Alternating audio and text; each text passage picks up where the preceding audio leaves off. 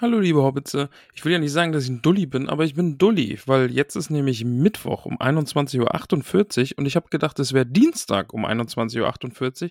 Also hätte ich morgen in aller Ruhe die Folge aufnehmen können, aber dann ist mir gerade ein Geistesblitz in den Kopf geschossen und hat gesagt, du, heute ist Mittwoch. Das heißt, morgen kommt die Folge raus. Und du bist immer noch allein. Und Max ist nicht da. Geht alles vor die Hunde. Niemand erinnert mich. Ja, niemandem kann ich sagen, wir nehmen jetzt auf und der kommt eine halbe Stunde später. Es bringt einfach alles durcheinander. Es ist absolutes Chaos. Also ist das jetzt quasi äh, brühfrisch für euch. Ähm, ja. Es ist also dementsprechend schon spät. Ich bin dementsprechend auch sehr durch. Aber wir ziehen das jetzt durch. Wir machen jetzt hier große Live-Unterhaltung quasi. Und ich habe unseren Instagram-Account dafür genutzt und habe gefragt, Mensch, welche spannenden Wikipedia-Artikel gibt es denn auf der Welt da draußen? Und ich habe Antworten bekommen und wir gehen das jetzt einfach mal durch und klicken uns da so ein bisschen durch und wenn was spannend ist, dann lesen wir das und wenn es doof ist, dann gehen wir weiter. Ähm, ja.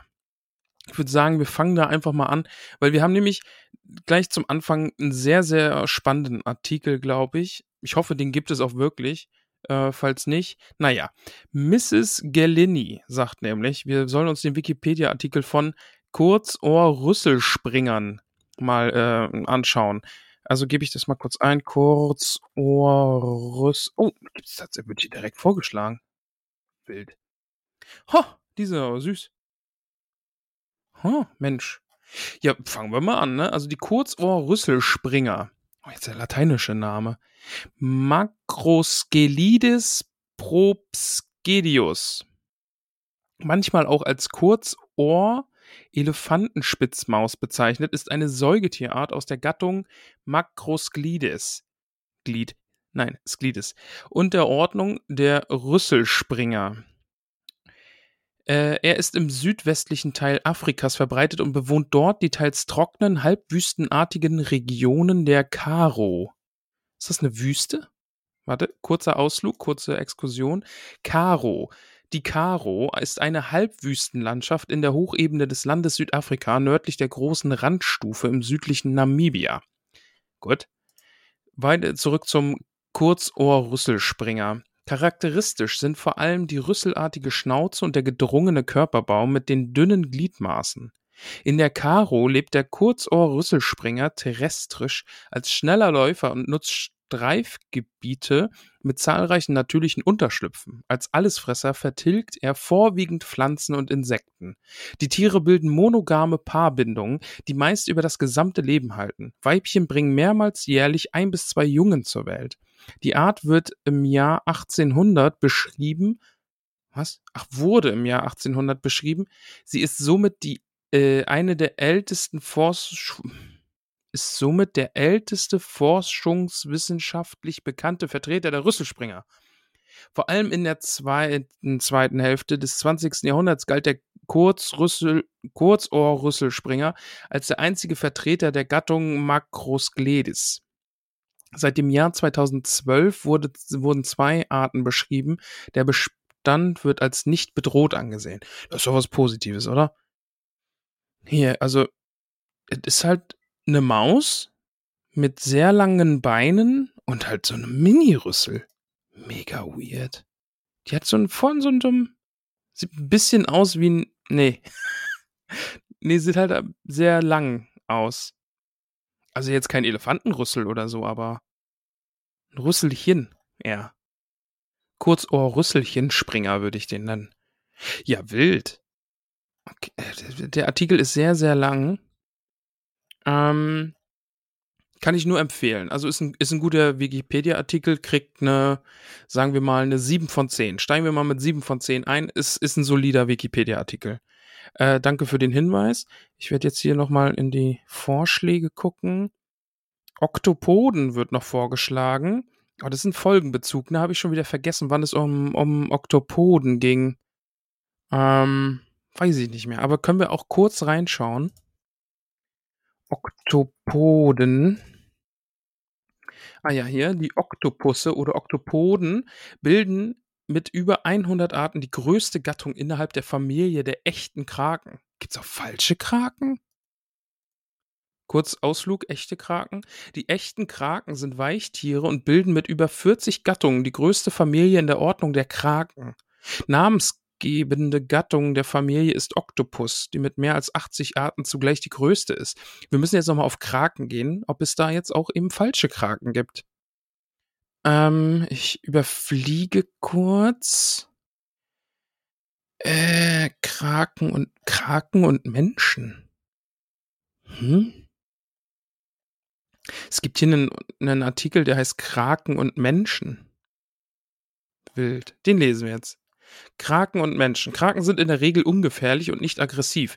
Der Biss von Kraken in allen bekannten Fällen aufgrund von Provokationsseiten der betroffenen Person, ja, immer der Mensch, ne, ist in der Regel zwar schmerzhaft, aber harmlos. Bis auf die blau geringelten Kraken haben Kraken, wenn überhaupt, nur ein sehr schwaches Gift. Der Biss der vor genannten Blauringelarten, auch als Blauring-Oktopusse bekannt, ist hingegen nicht nur leicht schmerzhaft, sondern sehr giftig. Das Gift Makulotoxin der blau geringelten Kraken ist mit dem Tetrotoxin des Kugelfisches nahezu identisch. Oh. Die gebissene Person fühlt sich äh, schon kurz nach dem Biss schwach und spürt ein Prickeln im Gesicht. Es folgen Gefühllosigkeit, Übelkeit mit Erbrechen und Lebens äh, Lähmungserscheinungen. Diese Lähmungserscheinungen werden rasch schlimmer und betreffen schon im frühen Stadium des das Atemzentrum. Also nicht Arten, Atem. Auf zum Atem. Dabei ist der Betroffene stets bei vollem Bewusstsein, kann sich aber aufgrund der Lähmung nicht mehr artikulieren. Oh, Jesus. Ohne intensivmedizinische Behandlung kann eine solche Vergiftung tödlich enden. Ein Gegenmittel gegen das Gift ist nicht bekannt. Boah, gibt kein Gegengift gegen das Gift des äh, ähm, blau geringelten Kraken. Der Betroffene muss beatmet werden, bis auf die Wirkung des Gift nachlässt. Ähm, Unfälle mit brau, braun, nein, blau, blau geringelten Kraken sind selten. In den Jahren 1950 bis 95 sind nur elf Unfälle dokumentiert. Von diesen verliefen allerdings zwei Unfälle tödlich. In dem Bereich der Legenden gehören Berichte nach den großen nach, nach denen große Kraken Menschen mit ihren Fangarmen erwürgen oder gar Schiffe in die Tiefe ziehen können. Siehe Krakenmythologie. Einige Krakenarten werden von allen in der mediterranen Küche und Asien vielfältig verwendet. Boah, das nimmt jetzt einen Turn, ey. Erst, erst fressen die Kraken die Menschen und jetzt fressen die Menschen die Kraken. Besondere Medienbekanntheit erreichte äh, der Krake Paul, der während der Fußballweltmeisterschaft Meisterschaft 2010 das Orakeltier, äh, ah ja, der hat ja die Fußballergebnisse getippt, ja. Ah, wild sind wir abgeschwiffen. Aber ja, das war die Welt der Oktopoden. Ähm, Würde ich sagen, noch ein bisschen besser als die Rüsselmaus. Äh, ist eine 8, ist eine 8. Ähm, Maria Döhler schlägt J.R.R. Tolkien vor. Den kenne ich gar nicht. Was, wer ist das denn? Tolkien? Nie gehört. Schauen wir mal. Tolkien. Es gibt Christopher Tolkien, Edith Tolkien, Daniela Tolkien, J.R.R. Tolkien und Simon Tolkien. Okay. J.R.R. Tolkien wurde vorgeschlagen. Oder oh, war schon handsome, ne? Schon handsome Bild hier von dem. Mm. Schon ein langer Artikel. Aber wir werden, wir lesen mal kurz oben den Anfang.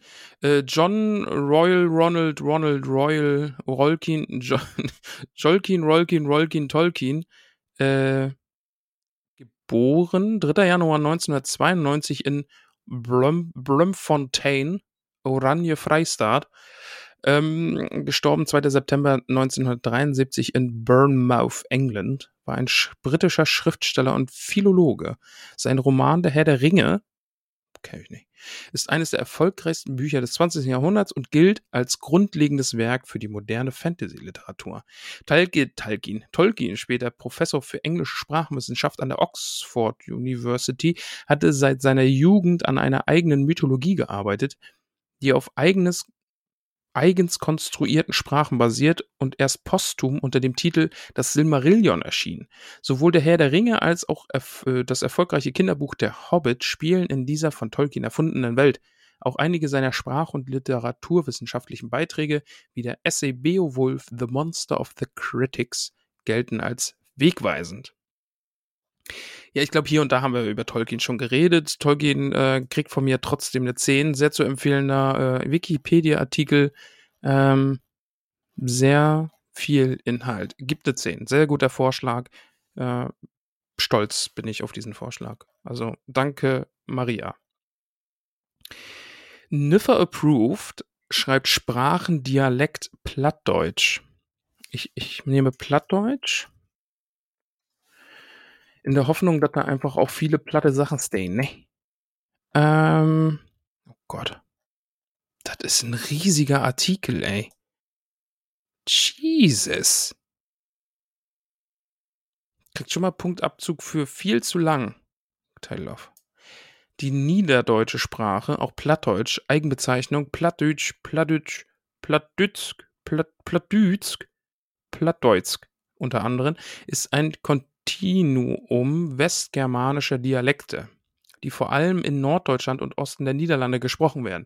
Im nördlichen Westdeutschland und in den Niederlanden wird auch die Bezeichnung Niedersächsisch bzw. Neidesächsisch verwendet, in Ostdeutschland nicht. Als Kurzform zur Bezeichnung Plattdeutsch wird auch Platt verwendet. Diese Bezeichnung wird auch über das Niederdeutsche hinaus auf niederfränkische und mitteldeutsche Dialekte angewandt. Fun Fact ich glaube, auf meiner Realschule Leute, die keinen Religionsunterricht hatten, hatten so Wahlfach äh, Plattdeutsch. Ich glaube, da wurde man ja Plattdeutsch unterrichtet. War ich nicht, weil ich hatte immer Religionsunterricht. Ich fand das spannend. Äh, die niederdeutschen Sprachformen bilden zusammen in den Ho mit den hochdeutschen, niederfränkischen und friesischen Sprachformen das kontinental-westgermanische Dialektkontinuum das sag mal dreimal schnell hintereinander. Wie bei Mittel- und Oberdeutsch lässt sich die Bezeichnung Niederdeutsch geografisch herleiten. Das Niederdeutsche bezeichnet Sprachformen, die in den tiefer gelegenen, also niederen nördlichen Regionen beheimatet, beheimatet sind. Deswegen auch Oberbayern und Niederbayern. Weil Oberbayern ist ja quasi dann Richtung Alpen und Niederbayern ist nicht, ist dann niedriger. Oder Niedersachsen, das ist ja oben Richtung Küste. Ah, deswegen. Das ist ja, das ist ja verrückt. Oder? Jetzt muss ich kurz Niedersachsen. Niedersachsen. Weil das ist ja da, das ist ja da, das hat ja sogar Grenz, Grenzgebiete an der, an der Küste muss jetzt hier mal kurz äh, kurzen Abstecher, weil ich habe eine ich habe eine Erkenntnis. Ähm, na, ich will Nachbarländer, Gewässer, Klima, Geschichte. Ich will Namen. Verwaltung, Wirtschaft, Verkehr. Ah. Hm. Hm. Finde ich jetzt hier nicht.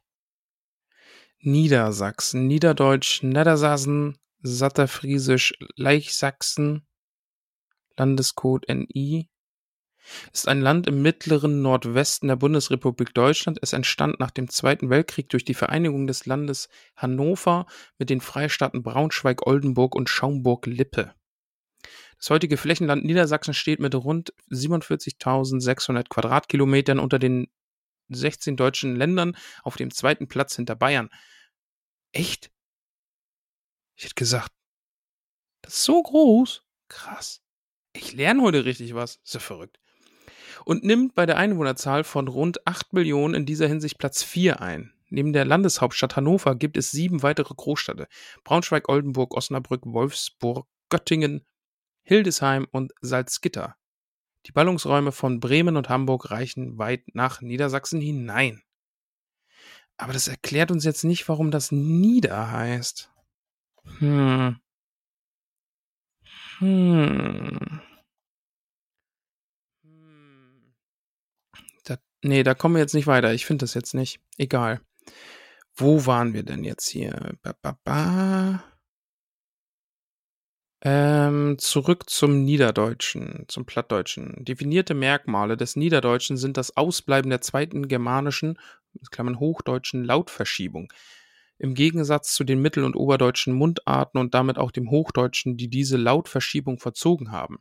Das Ausbleiben der Palatalisierung, Palatalisierung im Gegensatz zum Friesischen, kurze Info, Palatiri Palatarisierung bezeichnet die stellungsbedingte Änderung eines Lautes durch, nee, bisschen raus, egal. Und die Verwendung von Pronomina und Artikeln mit D, im Gegensatz zum Niederfränkischen und zur Dachsprache Niederländisch. Nee, sorry, jetzt bin ich durch die ganzen. Ist, vielleicht liegt es an der Uhrzeit, aber ich komme da gerade nicht mit. Es ist eine 3 von 10. Ist nur eine 3 von 10. Niffer, tut mir leid. Tut mir leid. So, ähm, vertacken. Chronik bedeutender Schiffsversenkungen. Schlägt davor. Chronik. Chronik bedeutender Schiffsversenkungen. Okay. Boah. Das ist äh, viel. Ich greife einfach mal ein, zwei raus, ja, und dann werden wir da ja sehen, inwieweit. Mh, mm, mal so einen ganz frühen bis 1800 hier. 8. Juni 1708. San Jose. Äh, Opfer 578. Etwa 16 Seemeilen vor dem Hafen von Cartagena Kolumbien attackieren vier britische Kriegsschiffe einen spanischen einen Schatzkonvoi, bestehend aus 14 Handelsseglern und drei Galeonen. Während eines fast zehnstündig, boah, zehn Stunden haben die da aufeinander rumgeschossen, dauernden Gefechts wurde die spanische Galeone San Jose in Brand geschossen und sie sank nach einer Explosion der Pulverkammer. 578 Seeleute, Soldaten, Passagiere fanden dabei den Tod. Nur elf Überlebende wurden später gerettet. An Bord der Galeone befanden sich 344 Tonnen Gold, Silbermünzen sowie 116 Kisten mit Smaragden aus Peru. Der heutige Wert dieser Ladung beträgt geschätzt etwa drei bis vier Millio Milliarden Euro. Alter! Die haben da drei bis vier Milliarden Euro herumgeschippert. Ja, das haben die Peruaner bestimmt alles ganz freiwillig hergegeben. Mensch. Eieiei. Naja. Dann nehmen wir hier mal. Was haben wir denn hier noch? Werbung. Du magst, wir haben einen neuen Partner und ich bin ganz aufgeregt, weil du mir den jetzt vorstellen willst. Also nicht nur mir, sondern allen da draußen. Allen Hobbits da draußen, ja. Unser neuer Partner ist äh, AG1 und Jetzt fragst du dich bestimmt, was ist AG1 eigentlich? Also du dich weniger, sondern mehr ihr da draußen. Ja.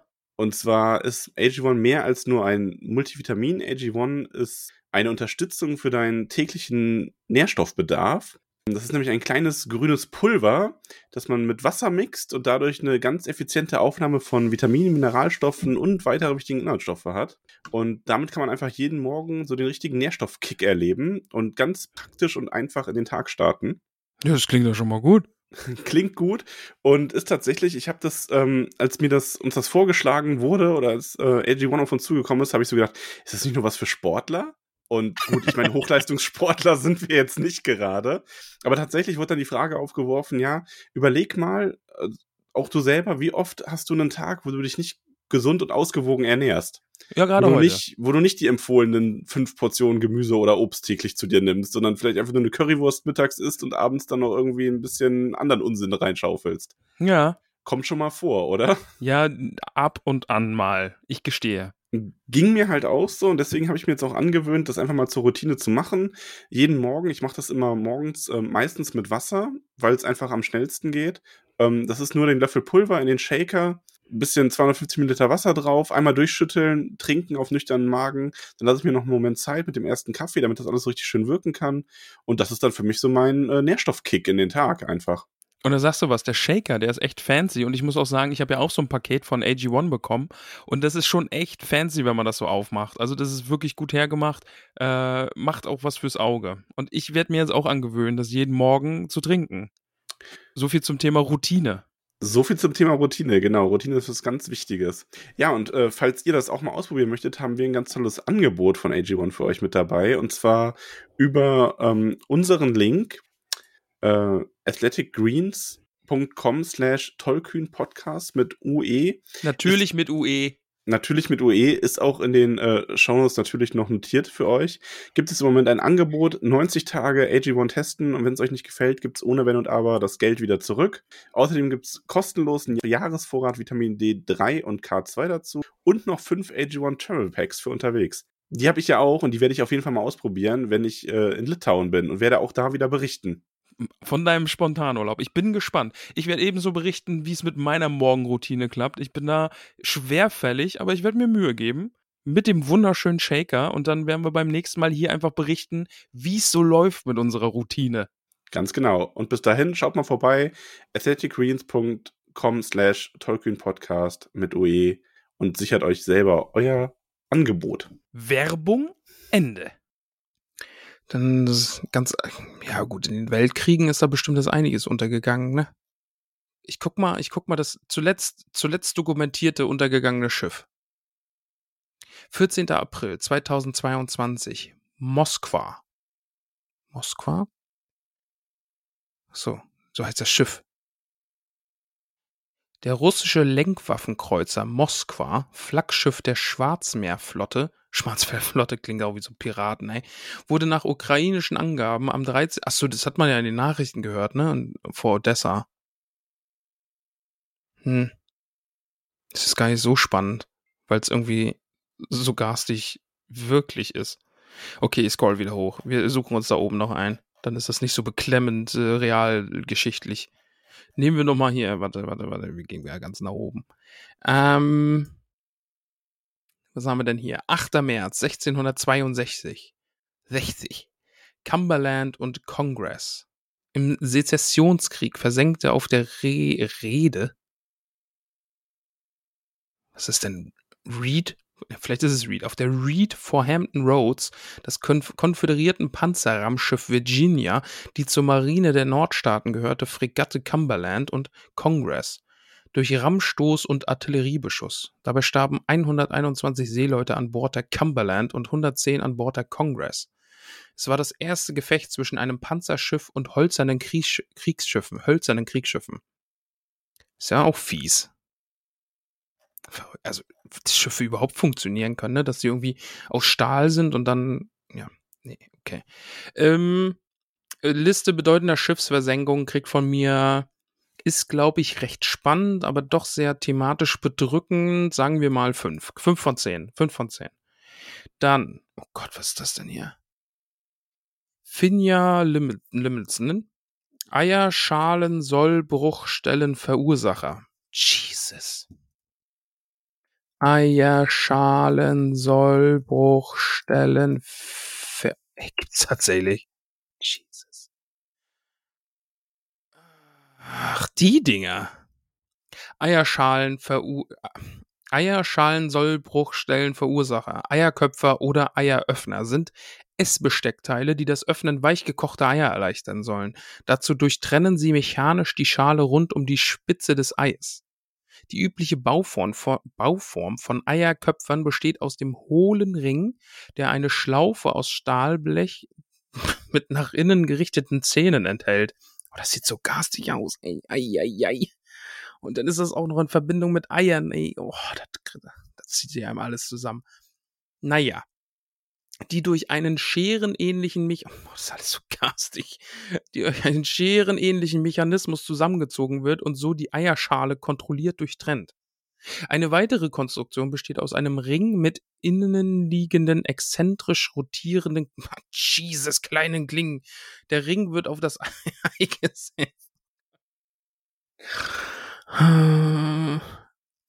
Die Klingen verhaken sich in der Schale und durchschneiden diese durch Drehung. Eine weitere Form entspricht annähernd einer Schere und äh, mit einer zusätzlichen Manschette, die zur Positionierung und Fixierung auf dem Ei dient. Daneben gibt es Konstruktionen, die aus einem auf das Ei zu setzenden, auf einer auf das Ei zu setzenden Glocke mit nach innen gerichteten scharfen Grat besteht, die durch einen Schlag mit einem je nach Modell auch durch Federkraft unterstützten Gewicht die Schale durchtrennt. Ja, die Dinger kenne ich, wo man diese, die setzt man so drauf, dann hebt man diese Kugel hoch und dann lässt man die fallen und dann macht's Klock und dann ist das äh, die, die Sollbruch stellt. Ferdinand Fleischmann aus Mödling.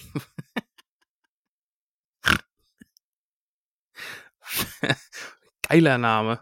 Ferdinand Fleischmann aus Mödling erhielt 1907 ein Patent für einen Eieröffner mit Zähnen- und Scherenmechanismus, der eine Verbesserung älterer Modelle darstellt. Ja, Ferdinand Fleischmann aus Mödling. Geil. Äh, ist 8 von 10. Eierschalen, Sollbruchstellen, Verursacher ist eine 8 von 10. Großartig. Zauberhaft. Dann, ähm, Sebastian Flow hat auch nochmal Tolkien vorgeschlagen. Temclen hat Lakritze vorgeschlagen. Ha, na da schauen wir mal äh, in den Text.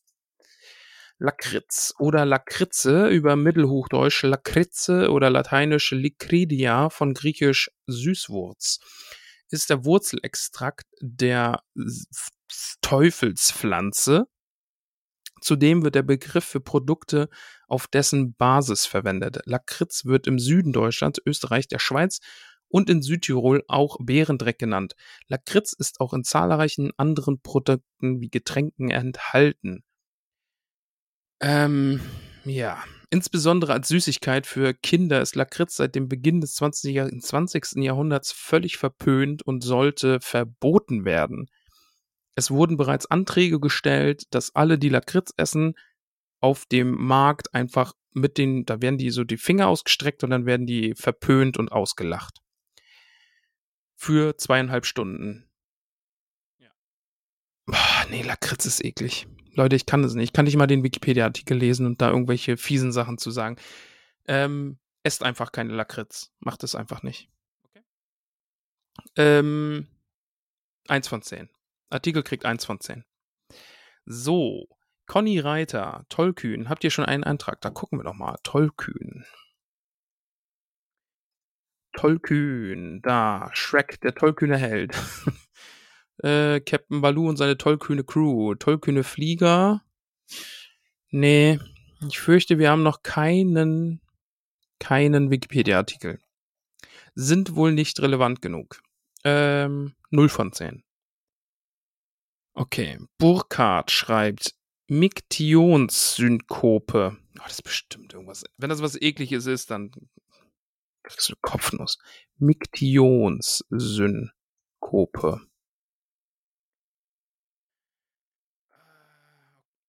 Nee, da steht schon Wasser lassen. Nee, will ich nicht. Okay, warte doch kurz. Ich habe Wasser lassen und Bewusstlosigkeit gelesen. Meine Neugier ist geweckt. Als Miktionssynkope auch pressorische Synkope oder postpressorische Synkope wird eine während des Wasserlassens ähm, es wird auch Harnen genannt, akut auf auftretende reversible Bewusstlosigkeit, Synkope aus dem altgriechischen Zusammenstoßen, Ausstoßen bezeichnet, die einige Sekunden bis maximal eine Minute dauern kann. Ist es nicht das, was JD in äh, Scrubs hat, dass der auf dem Klo ohnmächtig wird? Ist es das? Das würde mich jetzt interessieren. Aber wir lesen noch kurz rein. Miktion im Stehen. Miktionssynkopen treten vorwiegend bei jüngeren Männern, Männern, Männern während oder unmittelbar nach der Miktion im Stehen auf. Oft sind die Betroffenen schlaftrunken mit überfüllter Blase, meist nach Alkoholkonsum und unmittelbar nach dem Aufstehen, typischerweise nachts. Sie stürzen abrupt und nach äh, oder nach kurzem unsystematischen Schwindel, wobei erhebliche Verletzungen auftreten können. Durch die Abnahme des sympathischen Vaso Vasokonstriktortonus kommt es zum Blutdruckabfall und zum Kollaps. Der Valsalva-Mechanismus bei Beginn der Miktion und der Wegfall der Stützung durch, des Blutdrucks durch die volle Blase tragen ebenfalls dazu bei. Wild. Boah, und dann gibt es hier noch ein Unter Überbordfallen von Seglern und Skippern wilde Nummer. Aber ich glaube, das ist das, was JD äh, bei Scrubs hat. Der wird doch, wenn er aufs Klo geht, wird er ohnmächtig. Das muss das sein. Äh, sehr spannend ist eine, ist eine 8 von 10. Ich gebe eine 8 von 10. Wusste ich nicht, dass es sowas gibt. Wieder was gelernt. Oh, Johannes Hesselhoff. Ähm, der Erfurter Latrinensturz. Ah, ja, ja, ich glaube, davon habe ich schon mal gehört. Latrinen, da. Erfurter Latrinensturz. Ha. Der Erfurter Latrinensturz war ein Unglück bei einem königlichen Hoftag in Erfurt im Jahr 1184, bei dem etwa 60 Anwesende, darunter viele Adlige, getötet und viele weitere verletzt wurden.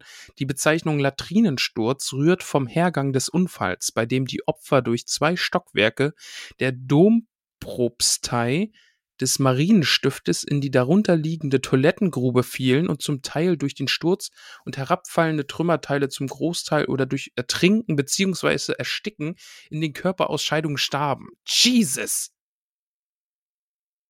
Oh Gott. Ey, das ist, also, das ist ja im wahrsten Sinne beschissener Tod. Heieiei. Das kriegt, also, das ist jetzt, da wird das Unglück dann nochmal beschrieben. Oh, es gibt Chronik, aus, also Auszug aus der Chronik von St. Peter zu Erfurt. Den lesen wir noch.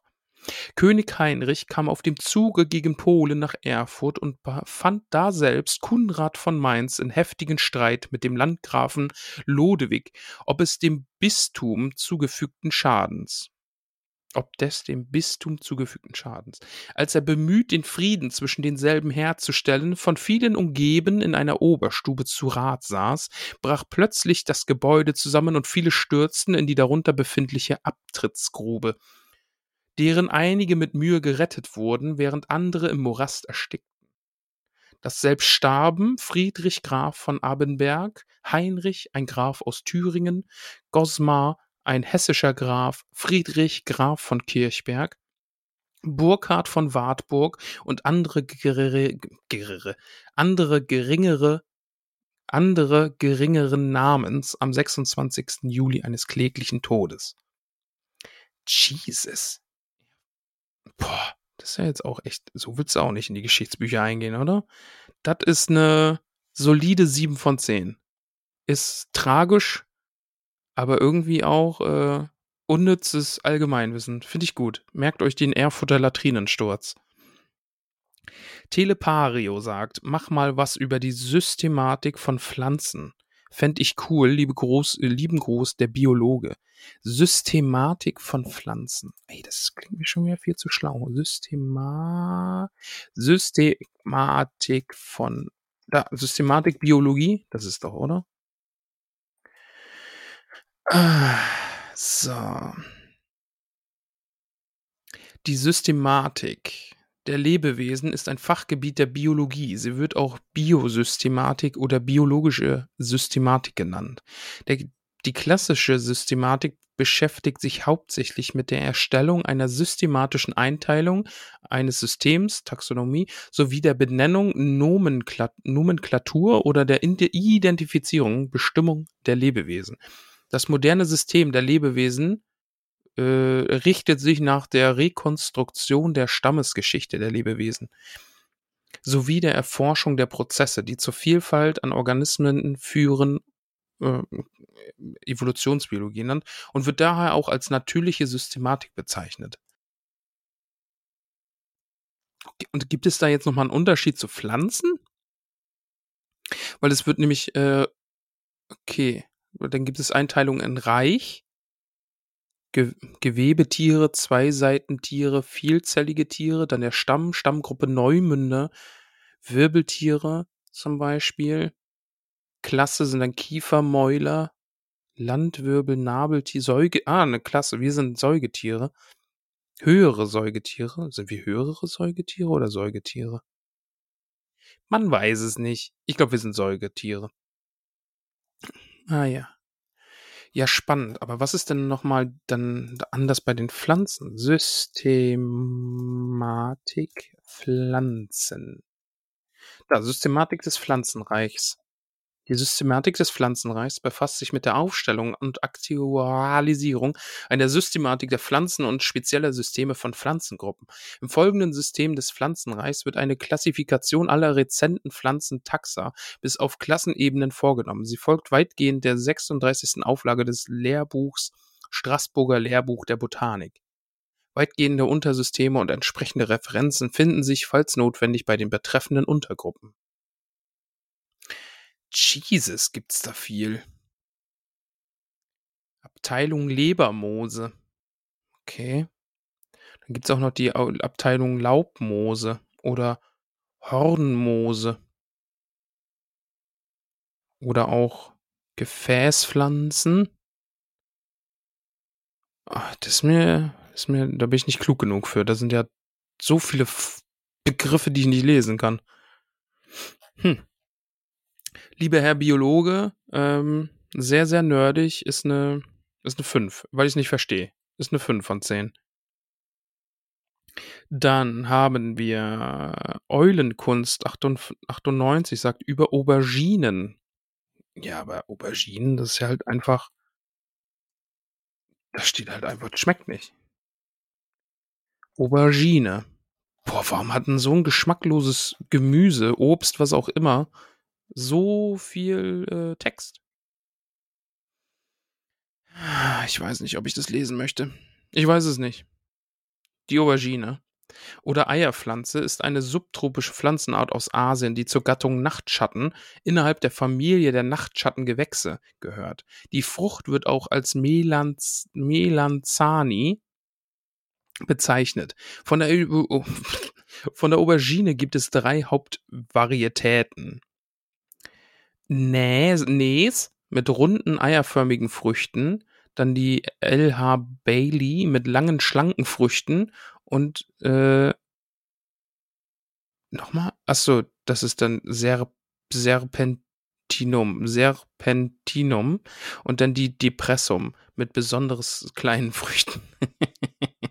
ja, ist dann sehr, sehr, sehr mega Depressum, weil man sehr, sehr kleine Früchte hat. Die in einem Europa bekanntesten, äh, ja, nee, ich mag keine Auberginen. Es ist halt einfach, das knatscht so und man muss die irgendwie drei Tage in Salz legen, damit die essbar werden und das ist alles, nee, das ist nichts für mich. Aubergine kriegt von mir gnädige, gnädige drei von zehn. Die mit der Bohnen, ta Bohne tanzt, sagt die Steinlaus. Steinlaus, Steinlaus, bam. Warum ist denn da so ein Bild drin? Steinlaus nach der Paarung. Die hat ja Schuhe an. Ich verstehe es nicht. Warum ist da ein Nacktmull? Ich verstehe es nicht. Ach so, ist offensichtlich was aus Loriot. Die Steinlaus Lorioti, wörtliche Übersetzung aus dem Altgriechischen bzw. Lateinischen Loriote Steinfresserin, ist ein von Loriot gezeichnetes fiktives Nagetier, das dieser am 18. Oktober 1976 in seinem Sketch Die Steinlaus im Rahmen der zweiten Folge der Fernsehsendung Loriot präsentierte. Loriot selbst tritt darin in einer Parodie des Zoologen und Fernsehmoderators Bernd Grzimek auf. 1983 nahm, das medizinische Wörterbuch Psychrembel die Steinlaus als fingierten Lexikonartikel ins Nachschlagewerk auf, der bei verschiedenen Neuauflagen mehrfach erweiterte und ergänzt wurde. Dies wiederum führte zu weiteren Artikeln und Ausführungen in diversen wissenschaftlichen und populärwissenschaftlichen Publikationen und Einlassungen. Seitdem ist die Steinlaus ein bekanntes Beispiel des wissenschaftlichen Witzes. Oh, die feinen Herr Wissenschaftler, oh, die Wissenschaftler haben da einen Witz gemacht. ja, ist witzig, schon. Ähm, aber mit Loriot habe ich nie, also das ist eine Bildungslücke bei mir, aber das ist völlig an mir vorbeigegangen auch. Also da bin ich, weiß ich nicht, zu jung. Und ähm, die Nudel kennt man natürlich, ne? Also diese diese Nudel im Gesicht, die da umherwandert und so. Also ich kann schon auch anerkennen, dass da viel, äh, ähm, ja, so, so, äh, mir fehlt das Wort, weil Uhrzeit. Was Tolkien für die Fantasy ist, ist Loriot für die Comedy in Deutschland, oder? Für, für Sketch-Comedy. Oder Allgemeinkomik. Ja, kann ich schon anerkennen. Steinlaus jedenfalls, ähm, 5, 5 von 10. Gnädige 5 von 10. Rebecca schreibt, hm, Kunst? Fragezeichen.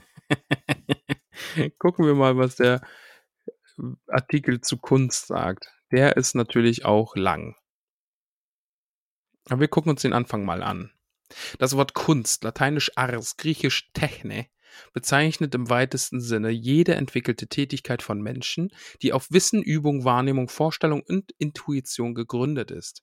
Heilkunst, Kunst der freien Rede.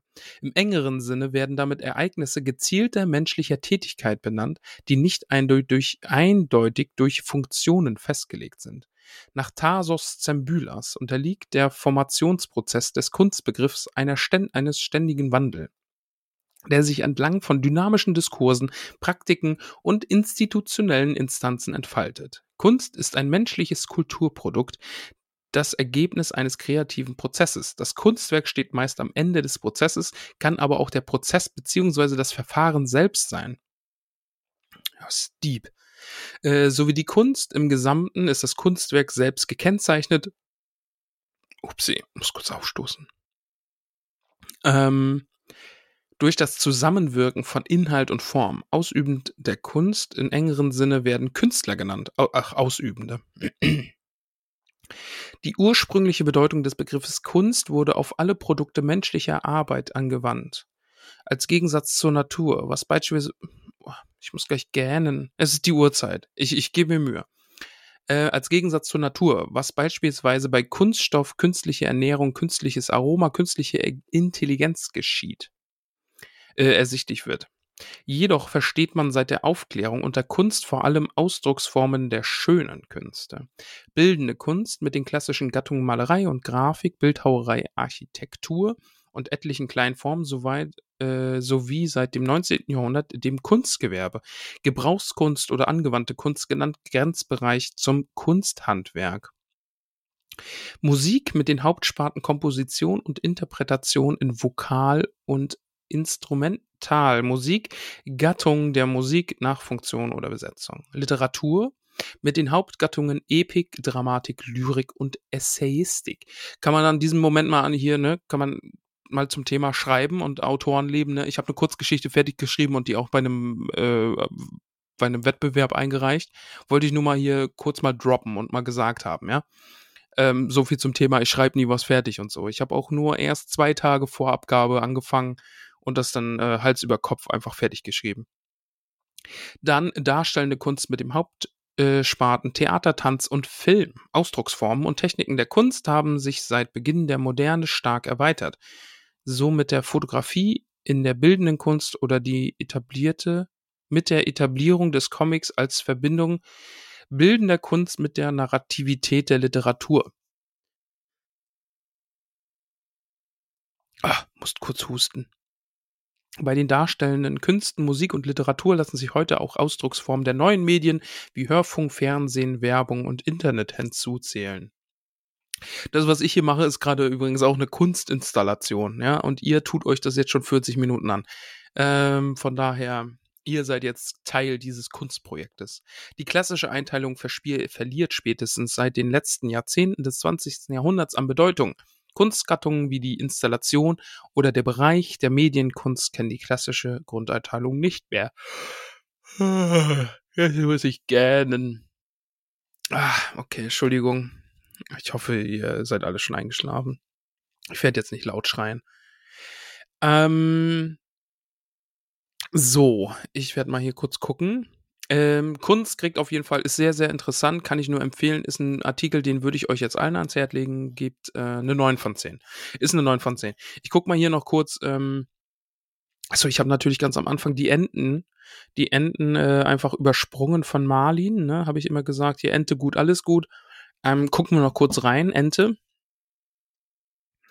Ähm, Ente, Entenvögel, die Familie der Entenvögel ist die artenreichste aus der Ordnung der Gänsevögel. Sie umfasst 47 Gattungen und etwa 150 Arten. Zu dieser Gruppe gehören so bekannte Typen von Wasservögeln wie die Enten, Gänse und Schwäne. Vielleicht abgesehen von den Hühnervögeln hat keine andere Vogelgruppe so zahlreiche Wechselbeziehungen zum Menschen. Allein fünf Arten wurden domestiziert. Entenvögel werden wegen ihres Fleisches, ihrer Eier und ihrer Federn gejagt und gehalten und in vielerlei Formen haben sie Eingang in Märchen, Sagen und Comics gefunden. Sprachlich bezeichnen die Begriffe Ente die weiblichen und Erpel den Enterich, den männlichen Vogel. Auffälligste Unterscheidungsmerkmale ist das farbige Prachtkleid der männlichen Entenvögel, der Erpel. Ähm, Enten, Enten sind interessant. Also kann ich auch hier nur empfehlen, weil ist halt, ne? Ähm, hier gibt's dann Mythologie, Märchen, Comic und Technik, Bedrohung und Schutz. Also da ist ein sehr weitreichender, interessanter Artikel, gebe ich eine 8 von 10. Aber äh, beim Thema Enten muss ich immer an die Fortpflanzung, Fort, Fortpflanz, Fortpflanzung. Ey, es ist die Uhrzeit. Ich schieb's einfach bitte auf die Uhrzeit. Es ist die Uhrzeit und meine Zunge wird müde. Title off. Und ähm, bei Enten muss ich eben, wie gesagt, immer an diese Fortpflanzung denken und äh, Korkenzieher und deswegen macht das mir irgendwie alles kaputt. Ähm, ich würde sagen, eine 7 von 10 wegen Korkenzieher. 7 von 10 wegen Korkenzieher. Wir gucken jetzt hier nochmal schnell durch. Vielleicht finden wir noch einen. Äh, Entschuldigung, wenn ich jetzt alle übergehe, aber müssen wir vielleicht nochmal. Shira Suso Demilia sagt mehr Dobby. Nee, Dobby liegt schon im Bett. Dobby schläft schon. Äh, Dobby kann heute kein Wikipedia mitlesen. Lil V schreibt, wenn Enten, dann bitte die argentinische Ruderente. Gebe ich einfach mal so weiter. Doppelnamenpastorin sagt Druiden, die Entstehung des Kühlschranks oder Kasachstan. Oh, das ist eine wilde Mischung. Oh, da hätte ich jetzt gern noch reingeguckt. Ähm, bitte beim nächsten Mal. Sollte Max mal wieder irgendwie in der Weltgeschichte unterwegs sein, ja? Dann werde ich wieder einen Aufruf machen und dann bitte Druiden, Entstehung des Kühlschranks und Kasachstan bitte wieder in die Vorschläge. Dann Olli Huber, das Handelsgesetzbuch. Nope, da bin ich raus. Dann hier so ein komischer Dude, keine Ahnung, äh, merkwürdiger, ne? Toll, Tolkienis Maxarium oder irgendwie sowas. Macht vier Vorschläge mit irgendwas zu Tolkien hatten wir schon. Austin Powers, Austin Powers, finde ich gut, mag ich, ähm, finde ich, finde ich super, könnte man auch lesen. Dann geht es da, glaube ich, eher um die Filme, ne? Aber Austin Powers, ähm, schlägt auch hier Maxanari, Maxna, Maxararium, schlägt auch noch Pfannkuchen vor. Hm, Pfannkuchen. Hm. Und äh, das tollkühne Maxararium sagt noch, wie Dora sagen würde, Doppelpunkt Penis. Okay, ja, wenn Dora das sagen würde. Farbenschön sagt Wolle, alles darüber. Können ja mal jetzt Wolle, können wir mal kurz reingucken. Wolle. Was hat Wolle denn für einen Artikel? Oh ja, hier. Pui. Das ist aber auch einiges an Informationen. Huiuiui. Das äh, lesen wir mal oben rein. Wolle bezeichnet die Fasern vom Fell des Hausschafs sowie die spinnfähigen Haare anderer Säugetiere, zum Beispiel Kaschmirziege, Alpaka, Angora-Kaninchen. Letztere werden häufig mit einem tierspezifischen Vorsatz versehen, zum Beispiel Angora-Wolle oder als Haar, zum Beispiel Kamelhaar. Was Angora-Wolle ist von Kaninchen? Werden die dann geschoren? Gott, sehen die süß aus. Tatsächlich, die werden geschoren. Hm, weiß ich, nicht, weiß ich kann ich gerade nicht einordnen, wie ich das finden soll. Angora-Kaninchen. Oh, die haben voll die Puschelohren. Und dann ist voll garstig der Artikel. Da ist so ein Angora-Kaninchen vor der Schuhe. Das ist so total fluffy und sieht aus wie so ein Löwe. Und hat so Puschel an den Ohren. Und dann Angora-Kaninchen nach der Schuhe ist so ein kahles, kleines Hoppelhäschen. Trotzdem noch sehr süß, aber nicht mehr so flauschig. Hm. Kann ich gerade nicht einordnen um die Uhrzeit. Wolle ist ein nachwachsender Rohstoff, der seit dem vierten vorchristlichen Jahrtausend verwendet wird und bis heute trotz Kunstfasern und Baumwolle in der internationalen Wirtschaft eine große Bedeutung besitzt. Ja, ja, aha, aha, aha, mhm. Ähm, ja, Kriege ich jetzt auch nicht ganz eingeordnet. Ich sag mal eine 6 von 10. Ich will mir keine Feinde machen. Ich weiß, es gibt viele Wolle-Fans da draußen. Ähm, ja, 6, 6 von 10. 6 von 10, sag ich mal. Jetzt mit diesem Wolle-Artikel äh, müsste man tiefer einsteigen, glaube ich. Gunza Hirnsbraslegedeck schlägt die flache Erde vor. Finde ich super. Flache Erde ähm, müsste man eine Sondersendung zu machen. Mats Winnels schlägt den Wiki Wikipedia-Artikel zu Regensburg vor. Ähm, was ja dann so ein, so ein Callback ist zu einer äh, Diskussion, die wir hatten, ne? dass Regenburg nicht, äh, Regensburg nicht in Niederbayern liegt, sondern in der Pfalz. In der Pfalz? Niederpfalz? Rheinland-Pfalz? Ach, wer weiß das schon. Sophies Welt schreibt, der Halkion. Ich will nur wissen, was das ist. Wir lesen da jetzt nicht mehr groß rein. Halkion. Schauen wir mal, was haben wir denn hier? Halkion-Klasse. The Halkion, britische Fernsehserie. Ach da, Halkion-Klasse gibt es hier. Ist ein Schiff. Ähm, der Halkion. Habe ich doch richtig geschrieben? Äh, eine Vogelgattung aus der Familie der Eisvögel könnte sein. Ein gemeindefreies Gebiet bei Ario Grande in Kalifornien könnte auch sein. Oder äh, die britische Fernsehserie. Äh, zu wenig Informationen, da musst du nochmal nachreichen, bitte. Dann haben wir Hör die Ringe sagt Konsch-Republik.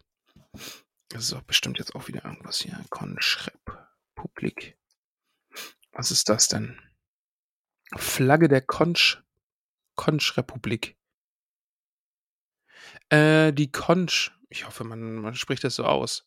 Äh, Republic ist eine Mikronation, die am 23. April 18, 1982 durch Loslösung Key West von Florida eine einig, äh, und einiger benachbarter Inseln von den USA proklamiert wurde. Ihr Name verdankt sie der englischen Bezeichnung der Fechterschnecke. Fechterschnecke, okay die auch als Wappen und die, äh, und die Flagge der Conch Repu Republic ziert. Als satirischer Protest ist bereits das Staatsmotto We succeeded where others failed.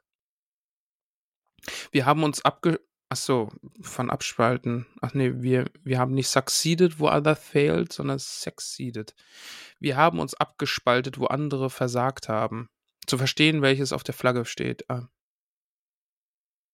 Okay. Die Republik verschrieb sich im Rahmen ihrer aktuellen Kampagne Saving the Humans Initiative with Uncommon Sense, Initiative zur Rettung der Menschen mit ungewöhnlichen Ideen, der Besänftigung von Spannungen auf der Welt durch Anwendung von Humor. Und das finde ich spannend. Das ist ein sehr, sehr schönes Thema. Kriegt, äh, kriegt eine 9 von 10 von mir. Äh, Würde ich jetzt gerne noch weiter mich drüber informieren. Ist äh, Leseempfehlung. Ähm, dann Lauch sagt endoplasmisches Retikulum. Endoplasmatisches Retikulum. Das ist doch irgendwas Perverses. Wir gucken nur kurz rein, was es ist. Endoplasmata. Okay, doch nichts Perverses, kein Schniebi zu sehen. Das endoplasmatische Retikulum im Zytoplasma ist ein verzweigtes Kanalsystem fächiger Hohlräume, das von Membranen umschlossen ist. Man findet das endoplasmatische Retikulum mit Ausnahme von ausgereiften er Erythrozyten in allen eukaryotischen Zellen. Je nach Zelltyp, ach komm, je nach Zelltyp ist es unterschiedlich stark entwickelt.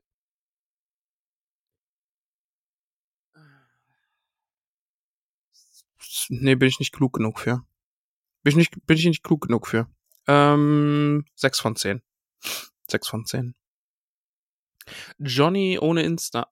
Aber Johnny ohne Insta schreibt, aber Johnny ohne Insta schreibt auf Insta. Hm, Realitätstheorie. Nee, relativ, Relativitätstheorie. Nee, ist mir auch viel zu, viel zu, viel zu, viel zu schlau meine Platte kurz gehängt. Äh, gehängt. Oh, nee, ich werde hier gleich Schluss machen. Ey, ich bin echt müde und man merkt es mir, glaube ich, an. Rocha Navera, Navera, Liste ungewöhnlicher Todesfälle. Ja. Könnte man sich auch mal anschauen. Rowan äh, schreibt, der Artikel über euren Podcast, den gibt es nicht. Ist eine Frechheit. Atreus Volt schreibt Death at Depths of Wikipedia. Da gibt es offenbar einen, äh, einen einen Account von, wo man lustige Wikipedia-Artikel finden kann. Dann Aaron Martin, Lego Lord of the Rings Game. Okay. Der Aaron Don, Trolle. Trolle finde ich witzig. Warte, wir gucken jetzt kurz in den Trolle Wikipedia-Artikel. Troll, Begriffsfett. Ah, okay. Mhm. Die Trolle, Fantasy-Roman, da Troll, Begriffsklärung. Oh, nee, das, das, da kommt viel auf. Da muss man, da muss man, äh, da muss man spezifischer werden. Es gibt nicht den einen Troll, Wikipedia-Artikel, denn hier, wie ich mir gedacht habe, Trollmythologie, mehr oder weniger menschengestaltig Fabelwesen der nordischen Mythologie, ist ein Artikel und Troll-Netzkultur, Person, die im Internet andere Personen oder Gruppen absichtlich provoziert. Ja. Ah, ja, da musst du nochmal konkreter werden, welche Trolle du meinst. Da, da gibt's auch ganz viele Trolle, Filme, Bücher. Na, es gibt Alfons Troll, das ist ein, das ist ein österreichischer Politiker. Troll ist ein Nachname. Heinz Troll. Oh, ich würde gern Troll mit Nachnamen heißen. wunderbar. Und dann Steffi Frie schreibt Wurst. Wurst als Themenvorschlag. Gucken wir uns mal den Artikel von Wurst an. Hallo Dobby. Dobby schläft doch noch nicht. Dobby, möchtest du Hallo sagen? Dobby schüttelt den Kopf. Dobby ist müde. Dobby geht ins Bett. Wurst. ja, ich habe hier gerade den Wikipedia-Artikel von Wurst. Wurst ist ein Nahrungsmittel, das traditionell aus zerkleinerten Muskelfleisch, Speck, Salz und Gewürzen bei bestimmten Sorten auch unter Verwendung von Getreide, Gemüse, Blut und Innereien zubereitet wird. Oh, das klingt schon so eklig, ne? Ah. Das Ding ist ja, ich glaube, wenn Leute sich damit beschäftigen würden, wo ihr Fleisch herkommt und wie Wurst und sowas hergestellt wird, ne, ich glaube, dann würden viele auch einfach drauf verzichten. Ah, aber da es irgendwie in Plastik eingewickelt in der Kühltheke liegt, ist das so weg davon, wie es eigentlich hergestellt wird und was die Wurst vorher mal war. Ähm, ja. Aber ja, Wurst hier auch ein sehr langer Wikipedia-Artikel. Redewendung. Nehmen wir das doch mal. Äh, eine, Re eine Reihe von Redewendungen bezieht sich auf die Herstellung oder das Aussehen von Würsten. Gesetze sind wie Würste, man sollte besser nicht dabei sein, wenn sie gemacht werden. Ja, das sag ich doch. Oder je weniger die Leute wissen, wie Würste und Gesetze gemacht werden, desto besser schlafen sie. Ja, von Otto von Bismarck. Ja. Oder halt von mir auch. Ich habe das ja quasi auch gerade gesagt. Ähm, ja, so wir haben jetzt fast eine Stunde gemacht. Wenn ich jetzt hier Intro und Outro noch vollpacke, äh, dann ähm, ist das jetzt eine Stunde. Das muss reichen. Ich bin super müde. Kann jetzt nicht mehr reden. Ach, eine Sache noch. Ich werde jetzt hier ins Outro, werde ich jetzt von dem guten Erik äh, den super, neuen Superhit äh, ranpacken.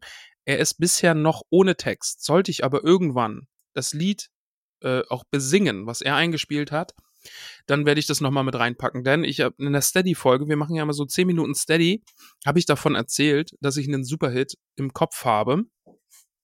Ähm, ein Kinderlied oder Ballermann-Lied. Äh, so ein Ballermann-Hit ist beides ja irgendwie sehr, sehr ähnlich und sehr, sehr gleich. Ähm, jedenfalls heißt das Lied Brot, Brot, Brot und geht ungefähr so. Brot, Brot, Brot wird zu Kot, Kot, Kot und Brötchen zu Kötchen. Ähm, das ist so der Grundsatz dieses Liedes. Ähm, und da war im Discord, dann wurde viel drüber geredet, als ich das vorgestellt habe und viele haben einen Ohrwurm davon gehabt.